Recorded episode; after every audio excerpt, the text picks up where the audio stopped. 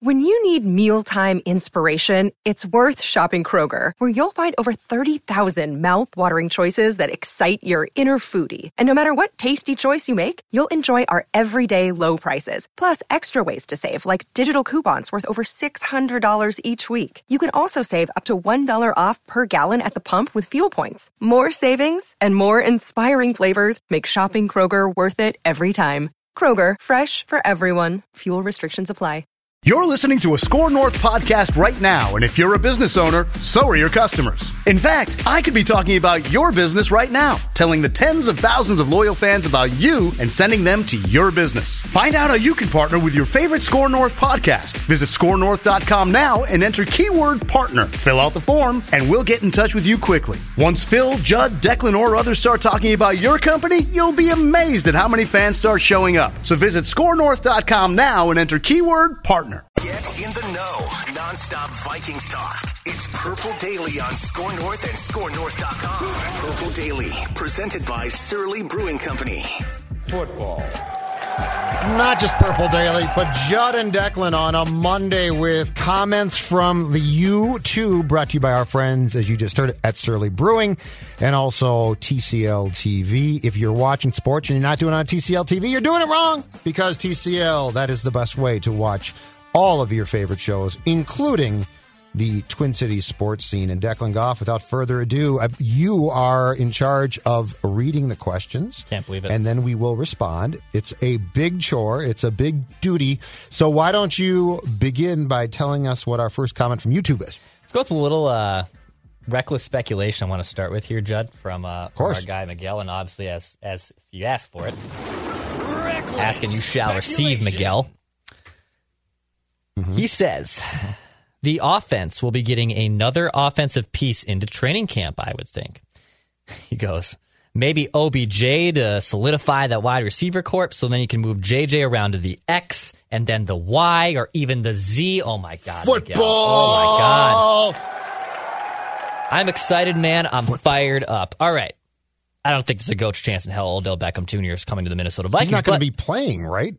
He tore his knee up again. Oh, did he tear his- and that's had surgery. But like Julio Jones is out there, I believe, still. Yep. And and the Vikings have done this now, not to the magnitude of you know bringing in someone like Julio Jones or if Odell Beckham Jr. was healthy this late in the season. You know they've brought in the Kendall Wrights, right? They brought in Dede Westbrook last brought in year. a lot of slappies. They brought those slappy guys, and that kind of like uh, it's a little uh, sugar high that we get. Oh, hey, remember him? He was hundred percent. good for the Titans for I- you know yep. a few for a few games a couple years ago. Yep. Tajaé Sharpe. Tajaé Sharpe, same guy. Yep.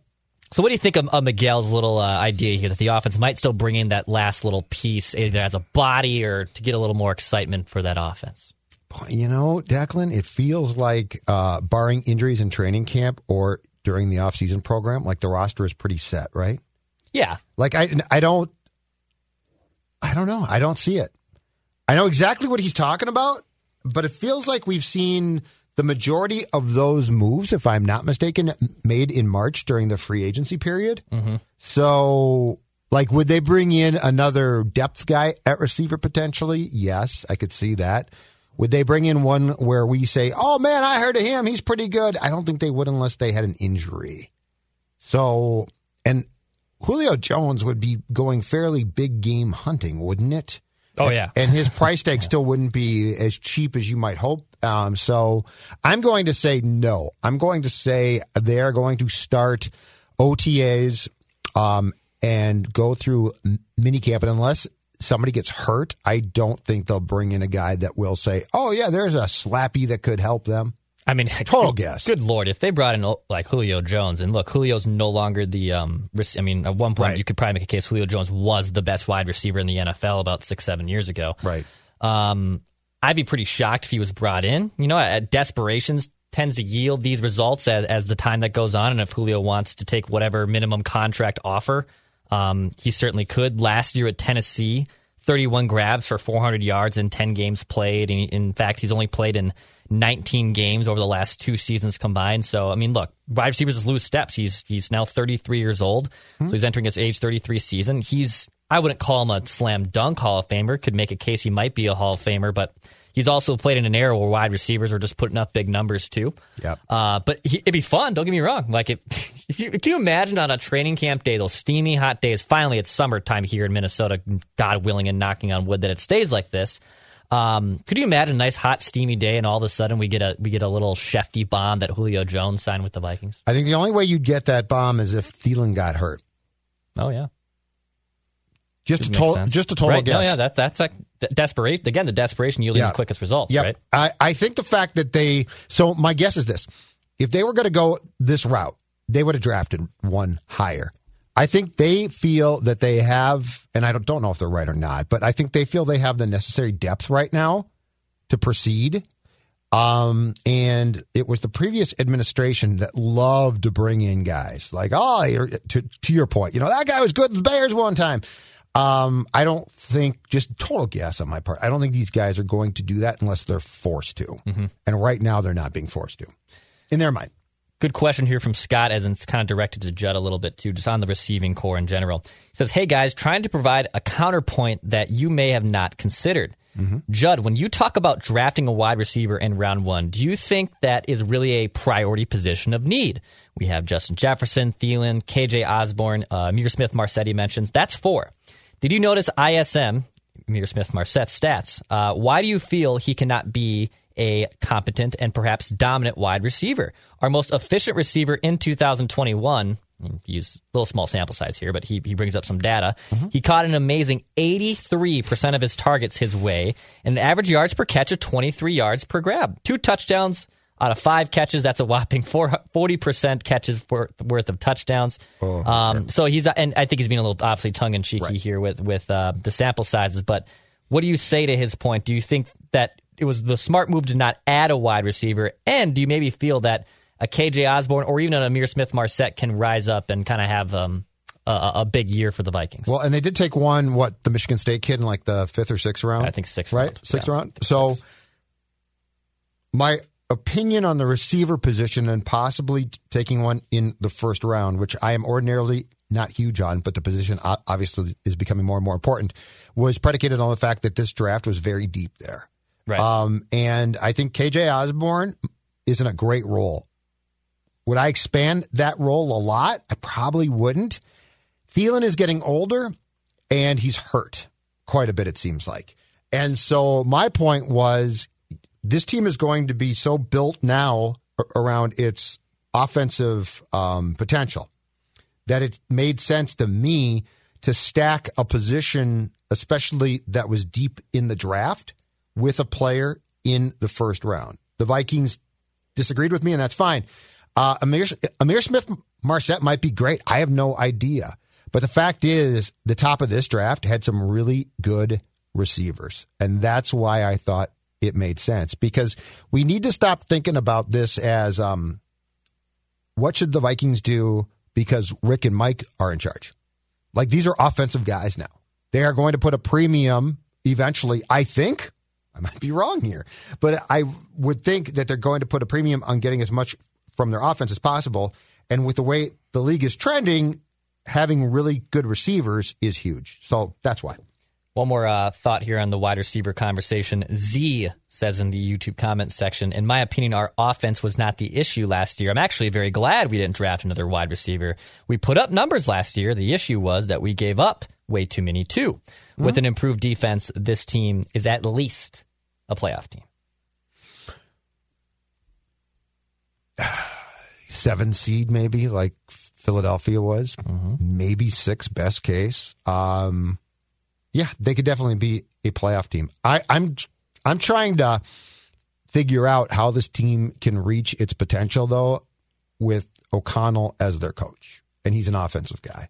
So yeah, and, and look, if Kevin O'Connell looked at um, Ihmir Smith Marsette and he looked at KJ Osborn and said these guys are you know super productive, that's awesome. That's great. Um, the only thing that I will continue to say is I think we need to look at this team through the prism of who the coach is now and what the mission is going to be. And the mission is not going to be the offense was good enough. The mission is going to be is this a top five offense in scoring? Like that's the change to me. Yep. So like, oh man, they're uh, they're tenth, they're eleventh. Yeah, actually, probably like top five. Like if you look at the components and and you get there by doing what, Dex? Adding more elements to it. That's all. I have a, uh great uh, possible record situation here from Robin that I'll get into in just a second. Before I do that, though, the Meadows at Mystic Lake, a proud sponsor here of Purple Daily, this weekend is demo days. And they're going to do fittings by appointment only, so you need to reserve your spot. So go to golfthemeadows.com to learn more. But on Friday, May 13th from 2 to 5 p.m., TaylorMade, Ping, and Titleist are going to be out there if you want to if you want to try out the latest equipment. And then on Saturday, Callaway, Cleveland, and Cobra.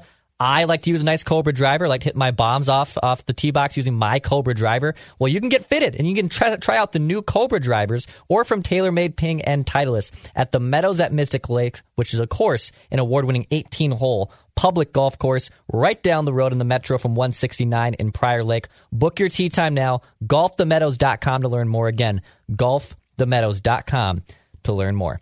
All right, Ruben says, I'm going to say for a record prediction, 10 and 7 or 11 and 6, and we get likely the sixth or fifth seed. Hmm. We will probably be competing with Philly, Dallas, Washington, San Fran, and Arizona for one of those seeds. Mm-hmm. Probably a good good place to be in. But I think we get in. However, mm-hmm. I can see us winning the division and getting one of the top four seeds. I don't think it will be a gimme for the division, but I think we can beat out the Packers for the division. Interesting little little uh, reckless speculation or, or looking into the crystal ball, if you will, from Ruben there on the 2022 Vikings. Uh, I like the first part. Um, I mean, I'm done saying that they're going to beat the Packers out for the division until they do, because I said the same thing last year that he said, and and the Packers came back and won 13 more games. Uh, so I'm going to put a pin on my optimism about the Vikings being division champions until we actually see that happen again. Um, but yeah, I think his second part is probably accurate if if the defense is turned around enough, which it might be, and, and the offense can be, you know, top five. So, yeah, there's so many playoff teams now, Dex. When you go seven deep in each conference, that I don't think it's saying a lot to be like it's a playoff team, right? Like it's can you advance? What's your what's your um, potential to actually make it through the playoffs? So the first part of his note to me makes sense. I could see them being a sixth. I think it'd be six or seven, but hell, you know, knock yourself out. Um, it would not absolutely shock me. Do I still think this team is positioned as well as it could be if they had pulled the right strings? No, but this is a weird league. Teams pop up, and I think the breath of fresh air that O'Connell is going to bring will definitely help out. We will find out a little bit more about some aging players, though, who are kept. And I'm not dumping on Kirk here. I'm just saying Eric Kendricks, Thielen. Um, there's definitely a group that they brought back where I guess my question is can they be can they bounce back in, Kendrick's place and in Thielen's case can you stay healthy things like that You know, forget about the Packers for a second. Jonathan here has a different uh, outlook on the division. He said, "What concer- what concerns me is one thing: okay the Lions are building a championship team. woo They have been building a line on both sides, and now they are building speed and special talent." Williams will haunt the Vikings. Mark my words. Great. The Lions in two years Great. will own the North. Period. Man, Jonathan, I don't. I, I, John doesn't sound like a Lions fan necessarily, but he's buying what Dan Campbell and um, and what uh, uh, Chris Spielman are building over there in, in Detroit. um all right so How concerned are you about the Lions, John? so until the Lions get a quarterback I'm not super concerned I Yeah. do think the trade might hurt them Yeah, I I agree. So, like, I wouldn't dismiss that. I don't think that the Lions and dude, they they might get a quarterback here soon. But Jared Goff doesn't scare me. I, I still I know that players love Campbell as well, I like him. and a lot of people like him, and he's definitely a character. I still got to see more from him, though. Mm-hmm. I got to see more. I think the, I mean, he might be good, but it just seems to me like the act is going to wear thin and get tiresome. I got to see more there. The Lions as a team do not scare me. The fact that they got a receiver that the Vikings basically gifted them because we went to the draft value charts or, or what whatever it is does concern me a bit. Yeah, Jared Goff is uh, is not it. Stephen uh, David Blough and Tim Boyle. They're, oh, they, they don't have a quarterback. I wouldn't be surprised at all if they bring in another. But the receiver dude. could bite you in the ass. Yes, like that's not inaccurate. I agree with that. I there is something to be said there. I think Dan Campbell's entertainment as hell. So I, oh uh, God, I'm yeah, I am all for him coaching Detroit. I'm just saying I don't know. There are people that actually buy into the fact that he's going to be successful, and I guess in my case, I have to see it. RV says, I give this draft a B minus because of the Lions trade, but I love the players we drafted. And let's not act like we're scared of the Lions. And how many of you are going to bang the table for Christian Watson in the second round? You think he's a weapon? I hate the Lions trade, but at the end of the day, we got three starters out of it. That's what how RV views that Lions trade. Okay. Let's wait and see. Yeah. Actually, that's uh, that, that's a great segue from 17 Dunga in our YouTube comment section, Judd. Excuse me? 17 Dunga. Okay. My question is, what is the best way to evaluate a draft? I agree with Judd. It's way too early to evaluate this draft. So, what is the best time, method, and rubric for what constitutes a good draft? Well, I mean, you got to wait a couple years, right, to, to, start to get a read. Um, and in it's weird because in the case of the 2021 draft, I have no idea. Like we didn't see, we saw Darrisaw play. Uh, we saw some guys here and there, but we have no clue. It, it probably takes what three years, Dex? Mm-hmm. About three years where you start to get a read on things like like are the depth guys in the draft helping out? Uh, are they surprising you? But um, yeah, I mean, there's the grades that are done immediately the Monday or basically the Sunday after the draft concludes on Saturday now are laughable. You've no clue. I, I mean, Rick Spielman got basically got great grades because he drafted 15 guys. What the hell does that mean? I can tell you this: it doesn't take him very long to evaluate how good a Surly is. John. Oh, Surly, and you know what? Yeah, you're exactly right, Dex. And I appreciate you bringing up my friends at Surly Brewing, who put out some of the finest product possible. Now, personally, I'm a furious guy. Mm-hmm. I'm a furious guy because after a big win by a team, it's time for celebration, and after a devastating loss, it's time to be soothed by the Suds, the great Suds. Now, you you are definitely a, a fan of the Furious, but you also love the drips and drops. Mm-hmm. I love the Supreme. Exactly. I love the Warp Zone. That's like tap room exclusive. Oh. Now that the weather's nice out, baby. Oh, the, uh, you're back, aren't you? Yeah. Oh, I'm back all the time. Back porch. I think I even saw Judd's sleeping bag out there the last back time I por- was there. Uh, no question about it. No yeah. question. And so, what, whether you go to uh, the Surly Brew Hall to check them out or your local liquor store, you can find you can find a thorough a thorough collection of what I consider to be first round draft picks, thanks to Surly Brewing. Uh, the Ukrainian intellect on our YouTube comment section. Uh, I, I repeat. I hear you. The Ukrainian intellect. Okay. I can tell you right now, Judd's mindset is going to struggle with this team going forward if it does not change. He needs to he needs to learn to see from Kwesi's perspective and what this team is trying to do. Is your uh, mindset going to struggle, Judd, if they do not uh, not change for the better? Well, so if they don't improve, is that what he's saying? Yeah, I think that's basically what he's trying to get. At. Or at, is yeah. he saying that I have to look at uh, at how he's trying to build this thing out? Yeah, he's trying to say actually the latter. He's yes, the latter oh, of okay. Kwesi's vision and perspective of this team. I mean, I won't struggle with it. I might disagree with it. Mm-hmm. Um, Kwesi looks at things very differently. I like how he looks at some things. I don't think he fully grasps the football end of things constantly. I'll give you a prime example. I thought of this last week. I didn't broach it, but I thought of this one. Um, the Christian Watson trade. So the Packers get a receiver. The Vikings solidly win the trade based on the draft value chart, correct? Yep. But the Packers jump to the, was it the second pick of the second round? To take Watson, mm-hmm. who is now going to be plugged in and might become a weapon. We don't know for sure. He's definitely going to get a chance. Here's where I think there's some problems with understanding how the value chart of the, the metrics work against the real thing. All right? The Vikings say, Declan Goff, that they are all in for 2022, right? They're not rebuilding. Like right. no no time to rebuild. No time to rebuild. They're all in. Okay. If that's your philosophy, which by the way, I don't agree with, but it is, and it's your team, then what then even if I win the trade based on value, based on the now, right? The foundational piece of my 2022 philosophy has been violated by this. You just potentially made the Packers stronger immediately. So you might win this trade down the road, but you just gave them a chip that might make them a far more competitive team than they were when the draft started, right? Mm-hmm. So foundationally, you're saying we are in it to win it. But you just gave your fierce rival and their quarterback, who's going to be in Canton soon, uh, you just gave them a chip. Now, if you had said what Ryan Poles said, which is, we are not worried about 22, that trade makes perfect sense.